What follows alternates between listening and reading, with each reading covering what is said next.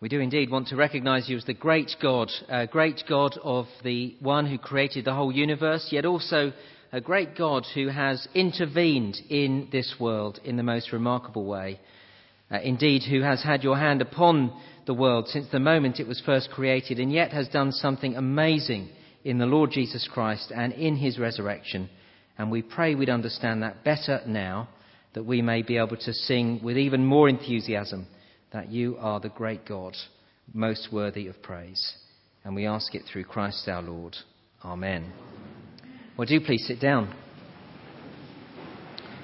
And let me add my welcome to that of uh, Jason's uh, just a little bit earlier in the service and encourage you to turn in your Bibles to uh, John chapter 20. Uh, the reading that Anthony has just read for us, it's page 1089, page 1089. You'll find a Bible in front of you, uh, I'm sure, or nearby to you. It will certainly help you, I think, to have the Bible open in front of you so that you know uh, that what I'm saying is from the Bible and not just my own thoughts. It's John chapter 20, uh, page 1089, and we think about these amazing truths that we've been thinking about already on this Easter day, the resurrection of the Lord Jesus.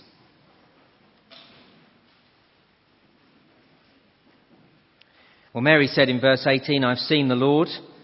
At the end of verse 8, John saw and believed. Uh, it was uh, about a year ago that I visited a man who'd just been diagnosed with cancer of the esophagus. Uh, Joseph Fock was his name. He became ill suddenly and quite unexpectedly. He'd been a fit man until this suddenly came upon him. Three months later, I conducted his funeral. In those months between his diagnosis and his death, it became increasingly difficult for and painful for Joseph to speak. So as I sat with him in those months, he, he didn't say much at all, but when he did speak, it was always worth hearing. And I remember vividly him saying to me, Paul, I'm ready to die. I'm ready to be with my Lord. See, Joseph was a believer in the Lord Jesus Christ. Joseph believed in the thing we're thinking about today, the resurrection of Jesus Christ from the dead. And because of Jesus' resurrection, Joseph knew that because he trusted in Jesus, that he would be with Christ after death. That there would be no more suffering or pain or death or mourning. And that is the wonderful good news of Easter Sunday. And that indeed is why the message of Easter is relevant to every man and woman and boy and girl who ever walks planet Earth. Because sooner or later, death will catch up with each one of us. We always think it's going to be later, but it will come sooner or later. In the face of death, Joseph had total confidence in life beyond the grave and that confidence did not come from a vague, wishy-washy, unsubstantiated hope. It wasn't him whipping up something inside him to say, if only I could believe that there was something there. I was speaking to another friend last year. His dad died in the summer of 2004. His dad was a believer.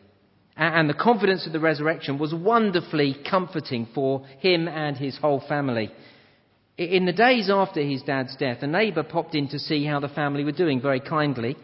And my mum's friend told the neighbour of her confidence that her husband was now with the Lord. And the neighbour rather dismissively said, well, well, that's a nice thought. Well, I want to ask this evening, is that all it is? Is that all it is? A nice thought to get us through death? Is that all that Easter Sunday is? A nice thought? If it is, then frankly, we are all wasting our time this evening. We're celebrating something that didn't happen. We're singing about something that isn't true. We are complete fools. And we should be pitied for even coming here this evening. Is it just a nice thought? No, says John, as he lays out the evidence for the resurrection in his gospel. And if you're taking notes, then here's the first point Peter and John saw and believed in verses 1 to 8. Look at verse 1 of John chapter 20. Early on the first day of the week, while it was still dark, Mary Magdalene went to the tomb and saw that the stone had been removed from the entrance.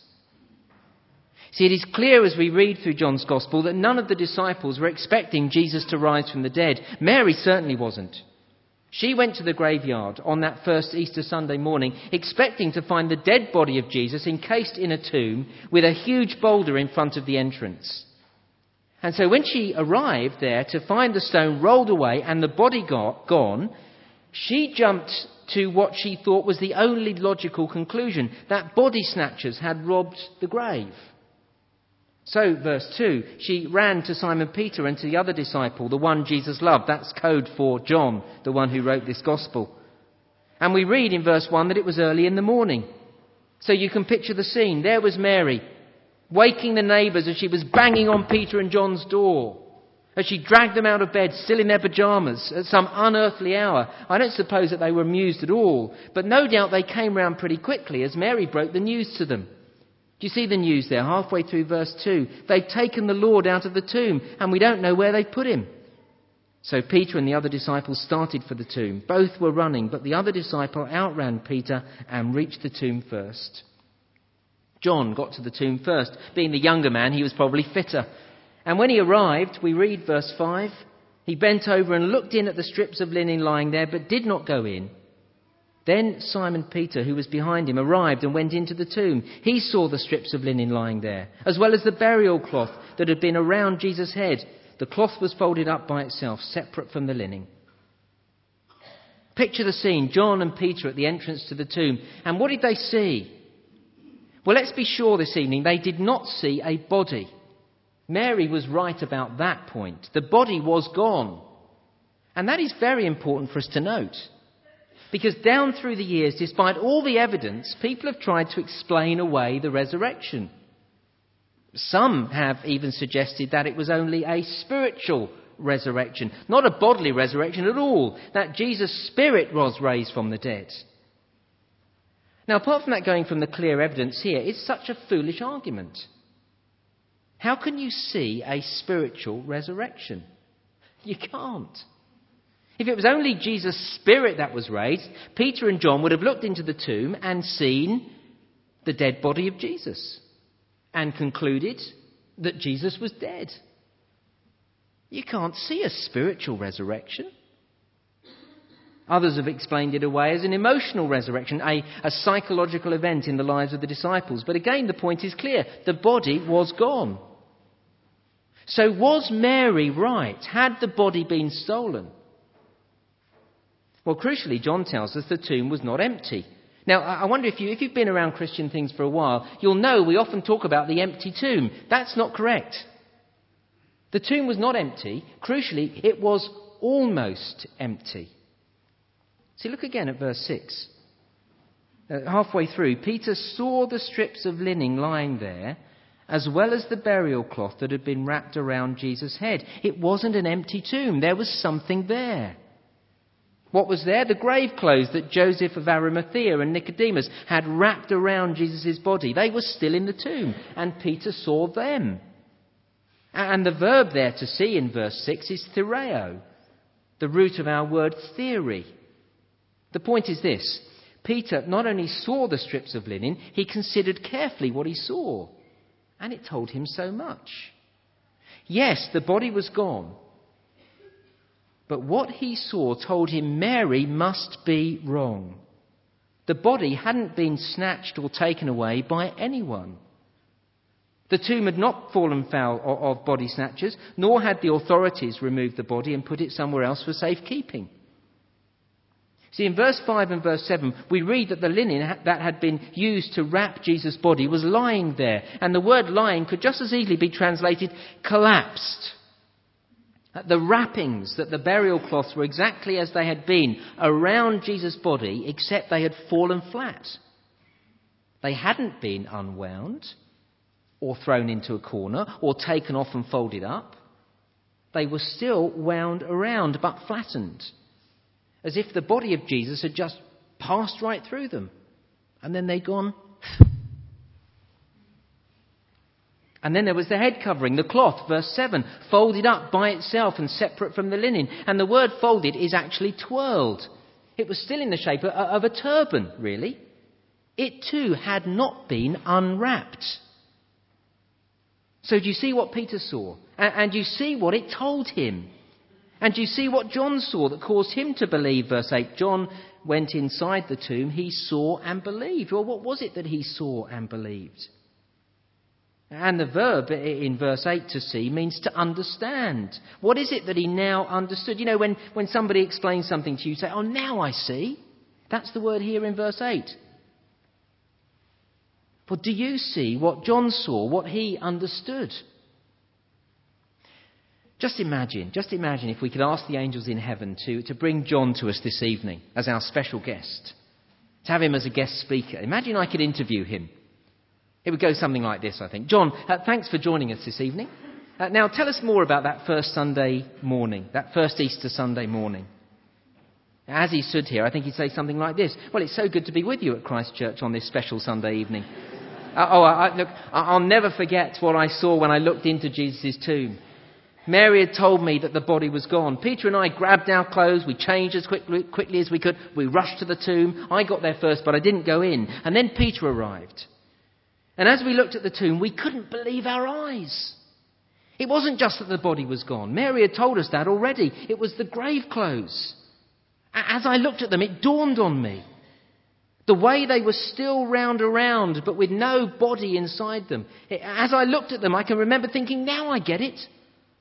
I understood then what Jesus had been telling us that he had risen.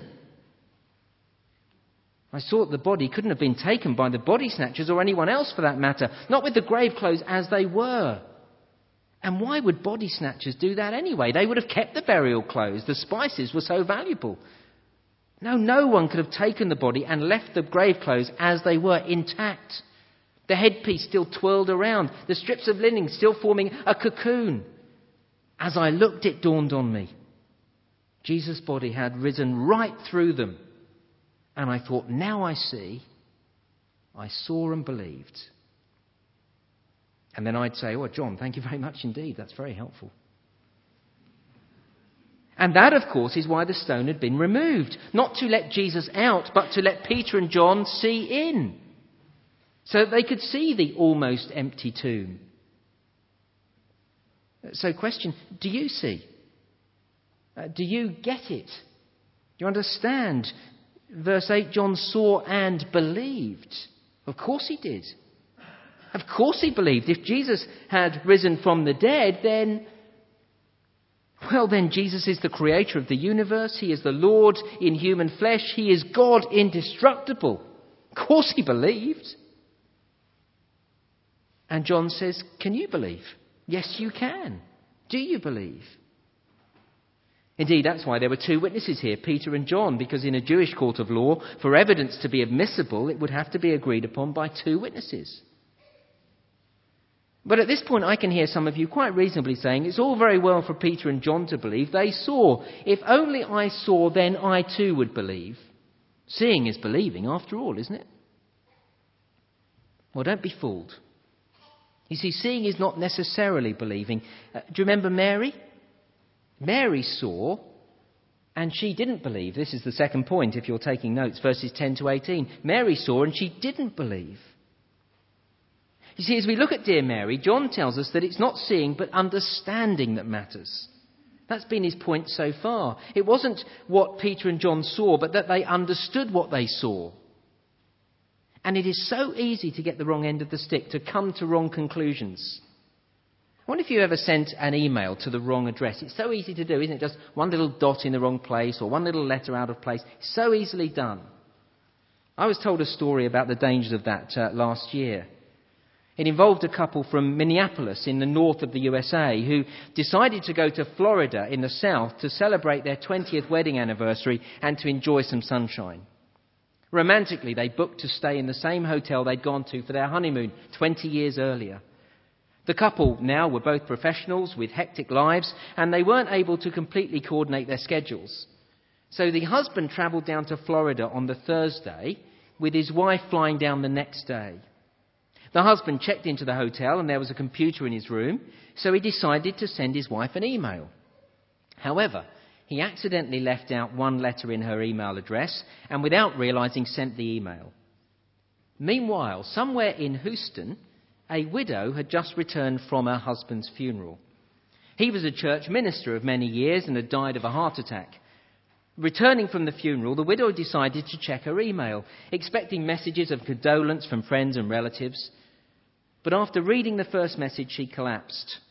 Uh, the widow's son rushed into the room, found his mother on the floor, and saw the computer screen which read, To my loving wife, Subject I've arrived.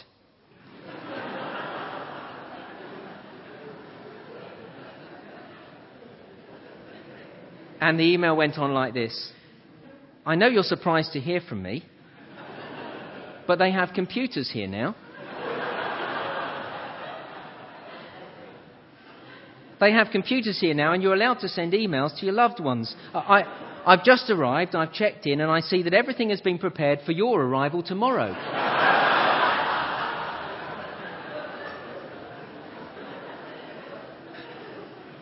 Looking forward to seeing you then. Hope your journey is, un- is un- as uneventful as mine was. P.S. P.S. Sure is hot down here. well,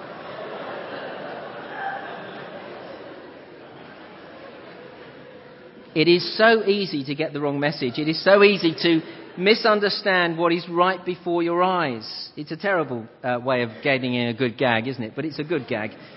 Forget the gag. It is so easy to get the wrong message. It's not what you see, but understanding that matters. That's John's point here as we look at Mary. As verse 10, the disciples went back to their homes, Mary, verse 11, stood outside the tomb crying. As she wept, she bent over to look into the tomb and saw two angels in white seated where Jesus' body had been, one at the head, the other at the foot. They asked her, Woman, why are you crying? They've taken away my Lord, she said, and I don't know where they've put him. You see, like Peter and John, Mary had seen the almost empty tomb, but she hadn't understood it. She still, at this point, she still thought that body snatchers had taken Jesus' body away. In verse 12, she even saw two angels and she still didn't get it. In verse 14, she saw Jesus and she still didn't get it. We think seeing is believing. She saw everything she could possibly see. She got completely the wrong end of the stick, though. And in verse 15, looking at Jesus, she thought he was the gardener. The point is this you can see and not understand. You and I could have been there and still not believed. It's not seeing, you see, but understanding that leads to believing. And that's why everyone Mary met in these verses asked her questions. They're asking her questions to help her to understand what's going on. And whenever that we see Bible questions, it's so helpful if we answer them too. See, in verse 13, the angels asked Mary, Why are you crying? Well, at a glance, it seems such an inappropriate question to ask a grieving woman. What are these angels thinking of? Don't they know why Mary's beside herself? She's bereaved, for goodness sake. Is everyone in heaven that insensitive? Well, is it an inappropriate question? Of course it isn't. The angels aren't buffoons. They've been sent to help Mary, to help her grasp the situation. And from heaven's perspective, why was she crying? For the angels, this was a day of great rejoicing. Jesus had risen. Death was defeated. This is not a day for crying at all. If only Mary knew. If only she knew that Jesus was risen from the dead, she wouldn't be crying. She'd be ecstatic, over the moon, elated. It's a great question, isn't it? Why are you crying? The point is, once we've engaged with Jesus' resurrection, there need no be, need be no crying. Jesus is risen. Jesus is risen. But if you don't understand that, of course you'll be beside yourself. And what is true for Mary is true today. If you don't know that Jesus is risen, deep down you will be beside yourself. I mean, if you'll think about it, you will be unable to make sense of life, certainly unable to face death. I love this uh, autobiography, John McEnroe's autobiography. Uh, he was a sort of a boyhood hero in a sort of uh, in a strange way because he was, uh, he was such a scamp on the, on the, on the uh, tennis court, wasn't he? But I love playing tennis, and I used to love watching McEnroe if it wasn't uh, for his uh, outbursts, for his brilliant tennis playing. And I love this autobiography because it is so honest about so many things. He sort of wears his heart on his sleeve. And he's so honest, not least of all, about uh, his fear of death. Uh, you'll see it if you read it, this fear of death coming again and again, all the way through the book. He's a New Yorker. And the book opens with his thoughts unfolding on the morning of 9 11. Listen to this. Somehow the enormity of the situation hadn't sunk in yet. Perhaps it had something to do with my years of travelling as a tennis player, when I'd been forced to put plane crashes out of my mind just so I could keep flying every week. As a group, tennis players never discuss this kind of thing, the way race car drivers don't like to talk about fatal wrecks. Besides, when you're young, you feel invulnerable. I don't feel invulnerable anymore. He wouldn't discuss plane wrecks, plane crashes, because he couldn't face that, the question of death. Later in the book, he speaks of one of his high points in, in life when he'd burst onto the tennis scene by reaching the semi finals of Wimbledon, virtually from nowhere.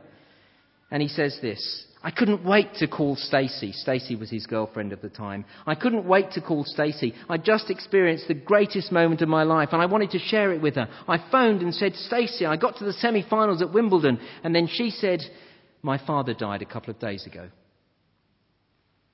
It put things in perspective in a hurry, he says. Later on in his life, he speaks of being staggered and of being numb on hearing of the sudden death of his friend and tennis player Vitas Gerulaitis. He was only 40 and still a fit man when he suddenly died. See, John McEnroe had everything success, wealth, love. Well, he didn't always have love, but he got it eventually. Yet he has no answers to death. Of course he doesn't. Of course he doesn't. And if you read the book, you'll see it hangs over him. And at just the most inopportune moment, it raises its ugly head and spoils the high points of life. To quote McEnroe, death puts things in perspective. Death puts this cloud over everything. You can't face it and it stops you making sense of life. As Derek Kidner wrote, if every card in our hand will be trumped, does it matter how we play? And so even the best bits of life are tainted by the thought of our mortality, if we will only give it a thought. It is enough to make you weep. But on Easter Sunday morning, the angels and then Jesus himself asked Mary, Why are you crying? Because there is no need to cry anymore when you face death. Well, that's not to say that Christians don't die, uh, that Christians don't cry. Of course we do when loved ones die. But it doesn't hang over us anymore because Jesus is risen. Death is defeated. So, verse 13 Mary, why are you crying? The answer's obvious. Mary's crying because she still doesn't believe the resurrection of Jesus from the dead. She still thinks that Jesus' body is somewhere to be found. Is that where you're at on this? Do you think that if we could go to Jerusalem and find the right tomb and dig deep enough, eventually we'd find the bones of Jesus? Listen, the body was gone. The only thing left in the tomb were the grave clothes, and no one ever produced the body to refute the staggering claim of the apostles that Jesus is risen. The almost empty tomb tells us that Jesus is risen. But until you understand that, there will always be tears because death looms. It's hanging over us, waiting to ruin everything. But Easter Sunday says it doesn't have to be that way. Why are you crying? The angels asked Mary the question. Jesus did too in verse 15. And then he asked a second question in verse 15 Who is it you're looking for? Of course, he knew the answer.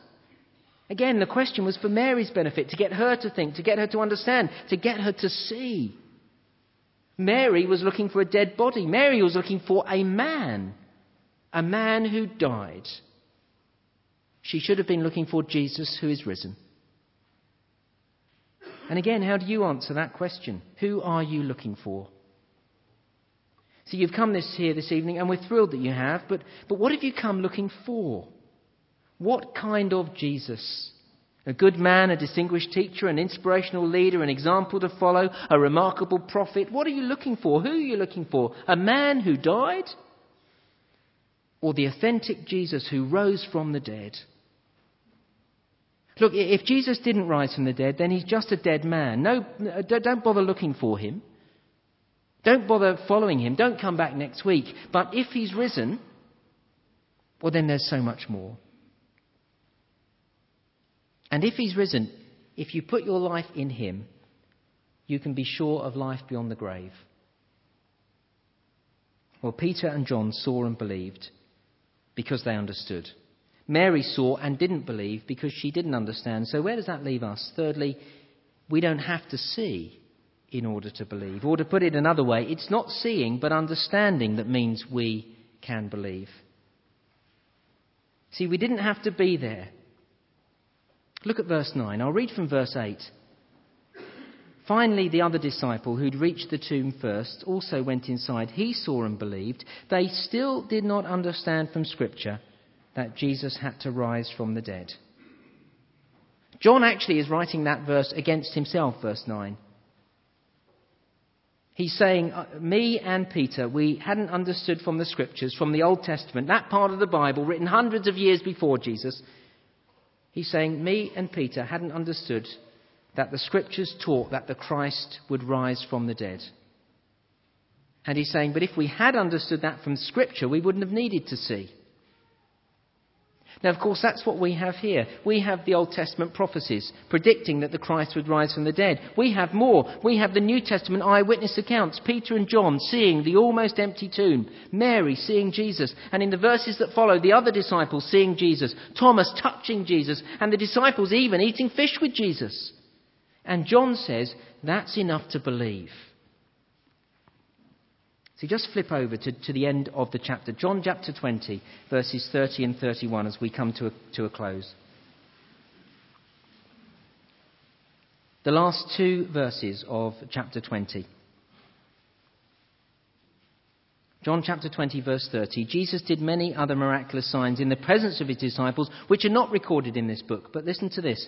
But these are written that you may believe that Jesus is the Christ, the Son of God and that by believing you may have life in his name. John says all the evidence is here. All the evidence you need is here.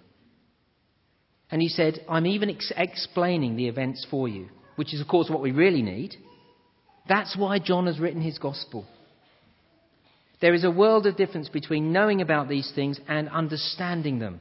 And he says, I'll explain them to you as you read this gospel. And let me say to you, if I may, this evening, if you haven't understood this, will you give your mind to it? Indeed, do you not need to give some mind time to it? See, Christianity is based on facts. Belief, faith, is not a vague, wishy washy, unsubstantial hope. It is so much more solid than a nice thought. You can know for certain about these things as you read John's eyewitness account. And there would be no better use of your time than to look into these things. Indeed, I want to encourage you to think about uh, after Easter coming along to a course that we're going to run here. It's called Open to Question. Many people here have been through it. It's not at all uh, threatening. It's an opportunity for you to ask any question. Uh, we'll be looking at uh, actually Mark's Gospel rather than John's Gospel and thinking about uh, all that Mark lays out for us as evidence. I wonder if you've ever put your mind to these things. Have you ever thought about these things since becoming an adult? I meet a lot of people who, who have written off Jesus because the last time they thought about him was when they were in Sunday school. We don't do that with anything else in life, do we? We don't make our mind up as things as kids. This is so important. Will you put your mind to it? Will you give a few weeks after Easter to considering who Jesus is? You'll find in the, uh, in the rows in front of you, in the pews in front of you, and at the end of the rows, these contact cards that we've had uh, printed. And we'd love it if you just uh, fill your name and address in and then tick the little box that says open to question. And you can give that to Jason or I as, as you leave, or you can post it back to us. There's the uh, postage, uh, postal address on the other side. and then we'll get back to you telling you all the details of uh, the course that begins in May. Look, as I close, let me tell you, I went to church for years without understanding the resurrection. And I still remember to this day the first time I grasped it. I was overwhelmed by the good news. I was overwhelmed with the thought that if I trusted Jesus, I had for sure eternal life. Death no longer had its terrifying grip on me.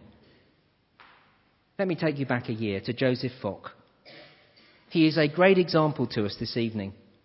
Facing death, he had such confidence in the resurrection and let me tell you, his, his funeral was so much easier than many funerals that I've taken, even though he was a relatively young man. Will your funeral be an easy one to take?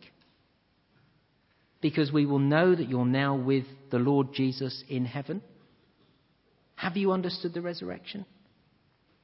Easter Day tells us Jesus is risen. Have you begun to share in his risen life? Easter Day tells us Jesus has conquered death. Can you face death with complete confidence? With Jesus, you can. Isn't that something? Let's pray together.